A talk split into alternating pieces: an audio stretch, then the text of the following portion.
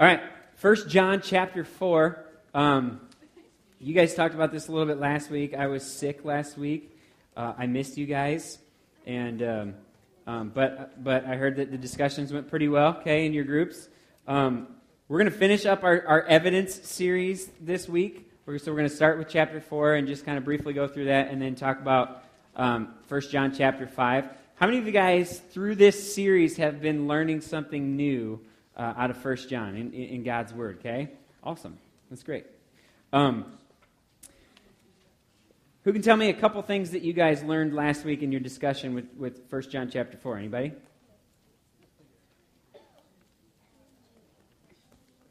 Anything? Anything stand out in your group? You remember? Yeah, Maddie? Um, but it says dear children uh, like a lot. It says dear children a lot?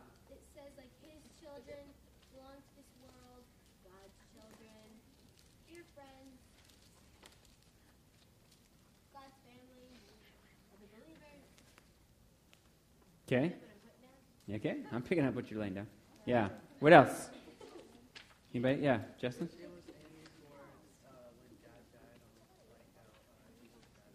Talking about how Jesus died on the cross. Okay. Anything else? What did you learn last week? What were some of the things that came up in your discussions? I'm curious because I wasn't here. Anything else? Okay.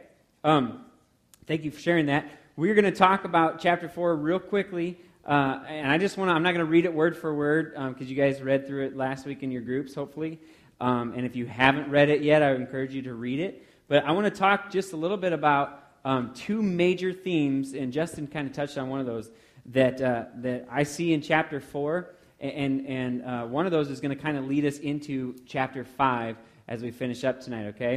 Let me just pray real quick for this. God, we love you. We thank you for who you are. And, uh, Lord, I pray that your Holy Spirit would would um, teach us, would direct us, would guide us. For those of you, uh, or for those in here that, that um, have the Holy Spirit in them, God, that, that you would encourage them and lift them up. Um, and for those that uh, don't know you, uh, or haven't put their trust in you, that the Holy Spirit would serve uh, as one who convicts and challenges us uh, and, and points us towards you. Um and uh, to receive you. Lord, we love you. We thank you for who you are, and uh, we just give you tonight in Jesus' name. Amen. Okay, so first theme in, in First John chapter four, okay, one of the big evidences that we see of a genuine faith is love, okay? Um, we've seen this theme a couple other times in this letter from John. Love not only comes from God, love, but, but God is the very definition of love. God is love, it says, okay? Um, I'm going to read First John chapter four, verses seven through twelve here for you. It says, "Dear friends, let us love one another, for love comes from God. Everyone who loves has been born of God and knows God. Whoever does not love does not know God, because God is love. This is how God showed his love among us. He sent his one and only Son into the world that we might live through him. This is love, not that we loved God, but that he loved us and sent his Son as an atoning sacrifice for our sins. Dear friends, since we love, uh, excuse me, since so since God so loved us, we also ought to love one another. No one has ever seen God, but if we love one another, God lives in us, and his love is made complete in us." See, loving others the way God loves you is evidence of a genuine faith in Christ. God's love is a sacrificial kind of love Uh, that goes way beyond loving others only if they love you in return, okay? Listen to what Jesus says in Matthew chapter five, verses forty-three through forty-eight. He says, "You have heard it said, love your neighbor and hate your enemy. But I tell you, love your enemies and pray for those who persecute you, that you may be children of your Father in heaven. He causes his sun to rise on the evil and the good, and sends rain on the righteous and the unrighteous. If you love those who love you, what will, what reward will you get? Are you, are not even the tax collectors doing that? And if you greet only your own people, what are you what are you doing more than others? Do not even pagans do that? Be perfect, therefore, as your heavenly Father is perfect." Okay? When you scroll back over chapter four here to, to verses sixteen and seventeen, it says, "God is love. whoever, uh, actually let me back up a little bit. The beginning of verse sixteen. And so we know and rely on the love that God has for us. God is love. Whoever lives in love lives in God and God in him. In this way, love is made complete uh, or, or perfect among us so that we will have confidence on the day of judgment, because in this world we are like who? God, right? We are like him, okay? If we love others the way God loves us, then we know that we have God in us, because on our own, under our own power, we are incapable of loving others the way that God loves us, okay? That kind of love, the, uh, loving others, others the way God loves us, is evidence of the Holy Spirit's work in our lives, and, and, and we don't always do it perfectly because, uh, because we still have sin in our lives. But a genuine believer in Christ will see a pattern of unconditional love towards not only those who love them, but those who don't love them, okay? Your friends and your enemies kind of thing, right? You're going to love them in an unconditional sort of way, so something that even if they don't return that to you, that you're going to extend that to them. That's a, that's a godly kind of love. That's a sacrificial uh, kind of love, and that's only done by the power of the Holy Spirit. We're incapable of doing something, of loving somebody in that way on our own. Right? How many of you guys have ever um, been hurt by somebody and it's really hard to, to, to love that person? Right? Yeah. Everybody should probably raise their hand. I'm sure that's happened before. Um, and so what happens, or so what we see here then is, is um, if you have continual hatred in your heart towards someone, then uh, John says that the love of God is not in you. Okay? It's impossible to truly love God and to hate your brother or to hate somebody else, because God is love, and because as a believer, we've, we've seen earlier in, in First John that one of the evidences of a true faith is that you have the Holy Spirit. The Holy Spirit inside of you loves the way God loves. Okay? And so if the Holy Spirit's truly inside of you, that's going to come out of you. And so it's going to be Um, almost harder and harder for you not to love somebody in an, an unconditional way if you're submitting to the Holy Spirit's work in your life. But if you're not, if you're not uh, trusting in God, if you've rejected him, then it's going to be really easy for you to have hatred in your heart towards other people. So think about that in your life. Are there people right now that you can think of that, man, I just don't like that person at all? In fact, they make me mad, they make me angry. I, I would say that I hate that person. Okay? Now, there's a difference between uh, between following Christ and, and falling into sin of anger uh, towards someone versus just simply outright hating someone, okay? Those are two different attitudes of the heart. You want to be clear on that, because um, there is a difference between that, so that uh, that's something that if you're following Christ and, and that, that sin is revealed to you, that that's something that you lay down, that you ask for forgiveness for, and you continue to pursue Christ in. If you hate somebody, though, uh, you don't care what Jesus thinks. You're just going to hate that person, okay? So think about that in your own heart, in your own life. The second theme is probably the most important piece of evidence uh, to a genuine faith in Christ, is is believing in the work and person of Jesus Christ. And Justin said this earlier. Um, um, we see this in the first part of chapter four, okay, where John is encouraging the reader to test the spirits to see whether or not they're from God. First John four, verses two and three says, this is how you can recognize the Spirit of God. Every spirit that acknowledges that Jesus Christ has come in the flesh is from God. But every spirit that does not acknowledge Jesus is not from God. Now the Holy Spirit, again, Uh, the Holy Spirit will never contradict the teachings about Jesus. The Holy Spirit will always confirm those, those teachings about Jesus. And since the presence of the Holy Spirit in your life is evidence of a genuine faith, then a true believer is also going uh, to, to be committed to all of the, all, all of the teachings about Jesus Christ. Okay? So what are the teachings about Jesus Christ then? The Apostle Paul summarizes them in First Corinthians chapter fifteen, verses one through five. He says, now, brothers and sisters, I want to remind you of the gospel I preached to you, which you received and on which you have taken your stand. By this gospel you are saved. This is important, okay? He's going to tell you how, how you can be saved right here. By this gospel you are saved, if you hold firmly to the word I preached to you. Otherwise you have believed in vain.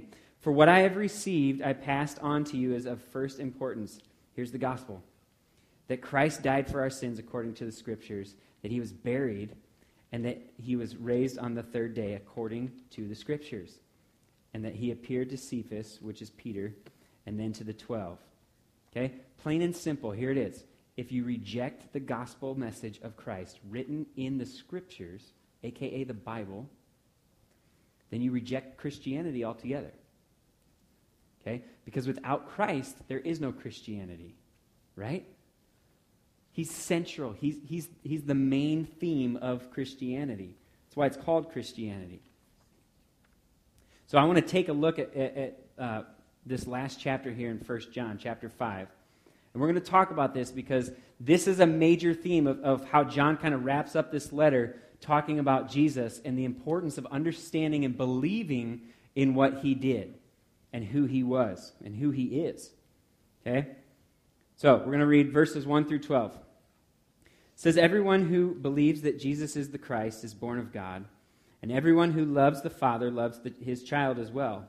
This is how we know that we love the children of God, by loving God and carrying out his commands. This is love for God, to obey his commands, and his commands are not burdensome. For everyone born of God overcomes the world. This is the victory that has overcome the world, even our faith." It's not saying the victory that's overcome our faith. It's saying our faith is the victory that's overcome the world. Okay? Who is it that overcomes the world? Only he who believes that Jesus is the Son of God. This is the one who came by water and blood, Jesus Christ. He did not come by water only, but by water and blood. And it is the Spirit who testifies, because the Spirit is the truth. For there are three that testify, the Spirit, the water, and the blood, and the three are in agreement.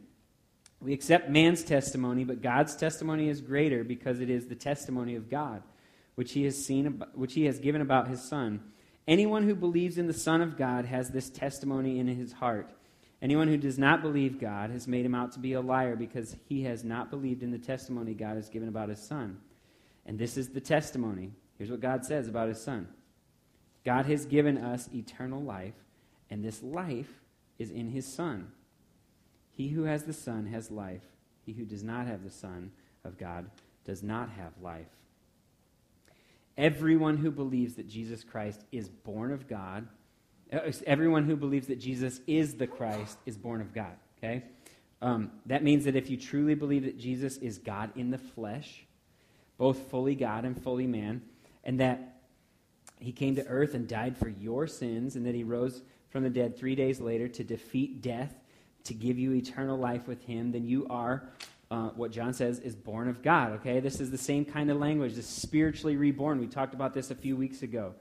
Um, you, you have eternal life with him, but through this rebirth, you're born of God, you're spiritually reborn, and, and, and um, Jesus talks about this with Nicodemus in John chapter three. We we, we read that before, too.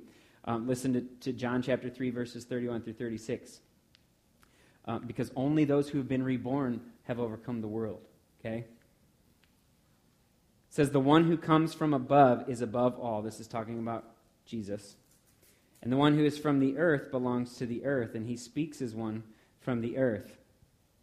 The one who comes from heaven is above all. He testifies to what he has seen and heard, but no one accepts his testimony. Whoever has accepted it has certified that God is truthful. For the one whom God has sent speaks the words of God, for God gives the Spirit without limit. The Father loves the Son and has placed everything in his hands. Whoever believes in the Son has eternal life, but whoever rejects the Son will not see life, for God's wrath remains on them." Jesus is God's testimony to us. He's the proof that God, what God said is true. Okay? And twice in the Gospels, this is what God says about Jesus. He says, uh, "This is my Son whom I love, with whom I am well pleased." So to deny that Jesus is the Son of God is to call Uh, God a liar. It's to make God out as a liar. This is what First John says in chapter five. Okay? So anybody that says that J- Jesus isn't God in the flesh, any, anybody that says Jesus isn't God's Son is, is to completely denying what God said about his Son, Jesus. And we're making God out to be a liar. And so the truth uh, is not in you, and the Son is not in you. Okay? And so then eternal life is not in you. Does that make sense? Um, the, the, the testimony of God is that he has given us eternal life, but that life only comes through his son Jesus. Okay? That's what it says back here in, in um, verse eleven. This is the testimony. God has given us eternal life, and this life is in his son. It doesn't say that it's in his son or uh, being a good person or, you know, you name it. It says it's in his son. Eternal life comes from Jesus alone. Okay? Remember John fourteen, chapter, or chapter fourteen, verse six? It says, Jesus says, I am the way, I am the truth, I am the life. No one comes to the Father except through me. First John five twelve, we just read it. He says, he who has the Son has life. He who does not have the Son of God does not have life. So, what this means then is if you don't believe in the full testimony of God about his Son, Jesus Christ, given to us through his word, the Bible, okay? Even if you believe most of the things about Jesus, but you leave one thing out, you don't accept one thing, then you don't have the Son. You don't have Christ, and you don't have eternal life. So, do you believe that Jesus is God's Son? Do you believe that he is God in the flesh? Do you believe that he died on the cross to pay the penalty for your sins, not just our sins, the sins of the world, but for your sins? Do you believe that he rose from the dead three days later to defeat the power of sin and death in your life to allow and to allow you to stand blameless before God in forgiveness? Do you believe that Jesus is the only way to God, the Father, and eternal life with him? Do you believe that one day he'll return to judge the living and the dead and reward eternal life to those uh, who've put their trust in him and eternal death to those who've rejected him? If your answer to even one of those questions is no, then the Bible says that you do not have the Son. And if you do not have the Son, then you do not have eternal life. Okay? But if you answer, uh, if your answer to all of those questions is yes, then you can be sure, absolutely sure, without a doubt, that you have eternal life in Christ. And your life then will show more and more evidence of your faith in him. All the other evidences, all the other things that we've been talking about will be a result of this belief that you have in Jesus Christ and the power of the Holy Spirit working in you. John wrote this letter to give true believers assurance of their faith. You don't have to doubt your faith. You don't have to, to go, man, am I saved? Am I saved? I don't know. You can um, you can be sure, you can be absolutely sure that you are saved. Okay? I want to look at the rest of, of First John chapter five, starting verse thirteen. It says, I write these things to you who believe in the name of the Son of God, so that you may know you that you have eternal life. This is the confidence we have in approaching God, that if we ask anything according to his will, he hears us. And if we know that he hears us, whatever we ask, we know that we have what we asked of him. If anyone sees his brother commit a sin that does not lead to death, he should pray and God will give him life. I refer to those whose sin does not lead to death. There is a sin that leads to death. I'm not saying that he should pray about that. All wrongdoing is sin, and there is sin that does not lead to death. We know that anyone born of God does not continue to sin. The one who was born of God keeps him safe, and the evil one cannot harm him. We know that we are children of God. There's that phrase again, Maddie. We know that we are children of God, and that the whole world is under the control of the evil one. We know also that the Son of God has come and has given us understanding, so that we may know him who is true, and we are in him who is true, even in his Son, Jesus Christ. He is the true God and eternal life. Dear children, keep yourselves from idols. In that passage right there, verses thirteen through twenty-one, there are one, two, three, four, five, six, seven different times where, for, where John says, we know. Not we think, not we're guessing, not probably, but we, what? Know. We know. We know. We are confident, fully aware, fully assured. We know. Okay? If you truly believe in who Jesus is and what Jesus has done, then your life will begin to reflect. Your life will begin to change to reflect that belief. Okay? You'll stop pursuing sin, like it says. No one who's in Christ continues to sin. Okay, you'll stop pursuing sin. That's what it means. Remember, we've talked about this before too. We're, our lives will always have sin in them until Christ comes or until we die. Then we'll be made perfect. But until then, we'll continue uh, to have sin, but we won't pursue sin. If you're in Christ, you won't pursue sin. You'll stop pursuing sin.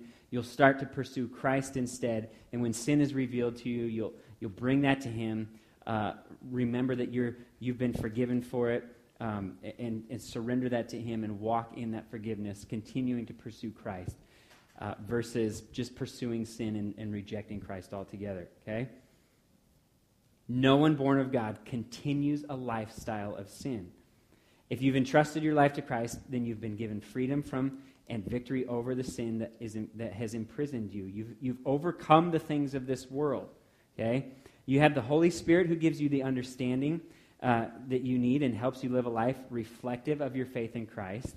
And you have eternal life with God because of Christ's sacrifice for you. And, and uh, this is God's truth for those who've put their faith in Christ and follow His commands. And because it's God's truth, you can know with certainty that you have eternal life because it's based on God's promise to you that He's given you through uh, uh, eternal life through His Son, Jesus Christ. Okay? God's promise never fails. God's promise uh, holds true always. Sometimes our promises don't, right? But because this is God's promise to the believer, to the one who has accepted and received His Son and believes in Jesus and the work that He did for us, you can know, not just think, not just hope, but know that you have eternal life.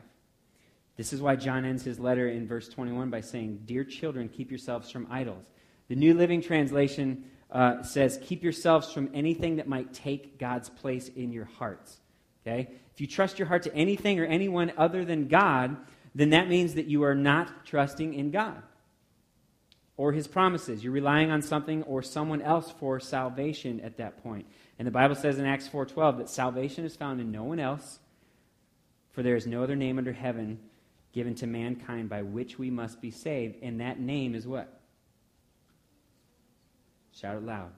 Jesus. Jesus. Jesus Christ, God's Son, right?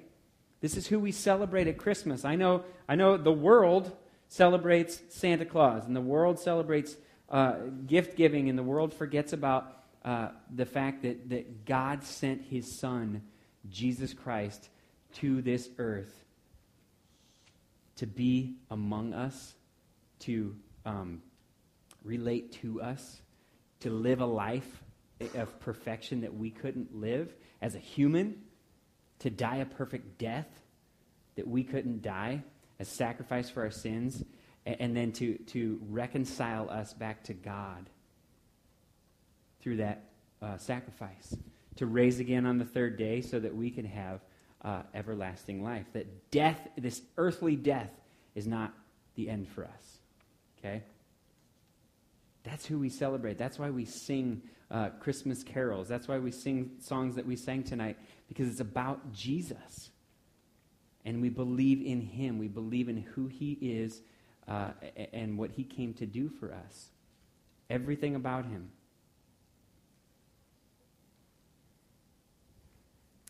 This, this book of First John gives us several pieces of evidence to help us know, uh, to help us know, okay, that we're truly following Jesus or not. And if over the course of this series you've been given this, this full assurance that you, you can look at this and you can, and you can say, I know. I know that I'm following Christ, okay? Um, praise God. Praise God for that. And my prayer is that you continue to allow the Holy Spirit that lives inside you to continue to work in you, to change you and mold you and shape you to be more and more like Jesus, to continue to grow in that, knowing with confidence that, that you ask God uh, things that line up with His will, like, God, make me more like you. God, uh, uh, help me to be more patient. Help me to be more loving and things like that. Uh, that He's going to do that in your life, okay? The Holy Spirit will produce that fruit in your life as you're obedient to Him in that. And my prayer is that you continue to grow in your wisdom and your understanding, your desire for His Word that, that tells you more and more about Jesus, okay? But if over the course of this series, you've looked at these things and, you, and, and you've realized uh, that you're not truly following Christ, if the, if the evidence, so to speak, stacks against you, okay, then I want you to know that you don't have to stay that way. I want you to know that tonight you can you can uh, you can become a true believer in Christ. Okay, you can believe in who Jesus is. You can believe in what He's done for you. You can believe in God's promises to you through Christ, and you can have eternal life. It's available to you right now because you're here, because you uh, are hearing this good news of Jesus, the gospel message. Okay, what He's done for you. But it's your job to respond to that. I can't choose for you. Nobody else can choose for you. There's no special prayer to pray, but it's important that you acknowledge your guilt to God, that you confess your belief that Christ's sacrifice paid your penalty, and declare your desire then to follow Him from here on out. And so if you want to know what that, that looks like a little bit more, you want to just talk about that a little bit more, or if you just decide that tonight, yeah, I want to follow Christ with my life, until I die, okay? Then uh, I want to encourage you to come talk to me or come talk to a hype leader afterwards, and we'll, we'll, we want to we want to celebrate that decision with you, and remember that it's not just a one-time decision tonight and then you go back to living how you have always lived. It's a daily surrender to Christ. It's a daily remembrance of who He is and what He's done for you, and it's a daily decision to surrender uh, and, and follow Him. And so we want to help you understand that. We want to make sure that you have some resources that will help you um, grow in your relationship with Christ. Okay? You guys remember it, it, the week one, Second Corinthians chapter thirteen, verse five? It says, "Examine yourselves to see whether you are in the faith. Test yourselves. Do you not realize that Christ Jesus is in you? Unless, of course, you what? Fail the test," right? We've used the book of First John as a test, and I want to encourage you to go back through it on your own. Invite your parents, bring some more students along with you, dig back into this. Five chapters long, okay? Five important chapters that, that you can use uh, as a test in your own life to, uh, to see. Examine yourself through God's word. What does the evidence say about you? Have you realized that Jesus Christ is indeed in you? Are you encouraged after the end of this series? Are you encouraged uh, in your relationship with Christ? Or, or are you concerned? Do you have more questions? Okay? Have you failed this test of faith? No matter what your answer is, my prayer is that you would respond in a way that, that solidifies uh, your faith in Christ and that brings glory to God with your life. Um, my desire for you, my desire for me, my desire for all of us is that we know God fully and that we realize that we're fully known by God, okay? Like I said from, from week one, my goal isn't to sit here and go, you're a Christian, you're not, you're a Christian, you're not. My goal is to let God speak to you through His word and to let the Holy Spirit convince or convict you one way or the other and draw you to a loving Father who gave up His only Son for you and for me, so that if we choose to, we can follow Him and experience eternal life with Him. What an exciting thing, right? Don't miss out on that. Don't miss out on that. Let's pray. Father, thank You for Your word and what it reveals to us um, about us, but more importantly about You and about Your Son, Jesus Christ. And I pray tonight, God, that that um, those that are, that are in here that, that have uh, been convicted by Your word, by Your Holy Spirit, that that conviction would, would lead to um, uh, repentance, that it would lead to them turning from their old way of life and, and responding to who You are, accepting what You've done for them, and uh, and choosing to follow You from here on out. I pray um, for those that, that are following You truly, that are genuine believers of Christ in here, that they would leave tonight so encouraged uh, and, and um, just with a deeper desire to continue to know you more and, and uh, to serve you, to, to love the way you love, um, to forgive the way you forgive, to to to um, just to bear the fruit of the Holy Spirit's work in their lives. God, ultimately, I pray that we would leave here tonight with a better understanding of who you are, a deeper knowledge of, of our own sin and our need for you, and that we would respond in a way uh, that you have drawn us to, uh, that leads us to uh, forgiveness in you. We thank you for who you are. Thank you for your word. Thank you for this series, and uh, and we, we celebrate um, even in, in this, this Christmas time, we celebrate the gift that you have given us of your Son, Jesus Christ. Thank you. We love you, God. We give you all the glory and the honor and the praise in Jesus' name. Everybody said? Amen. Amen.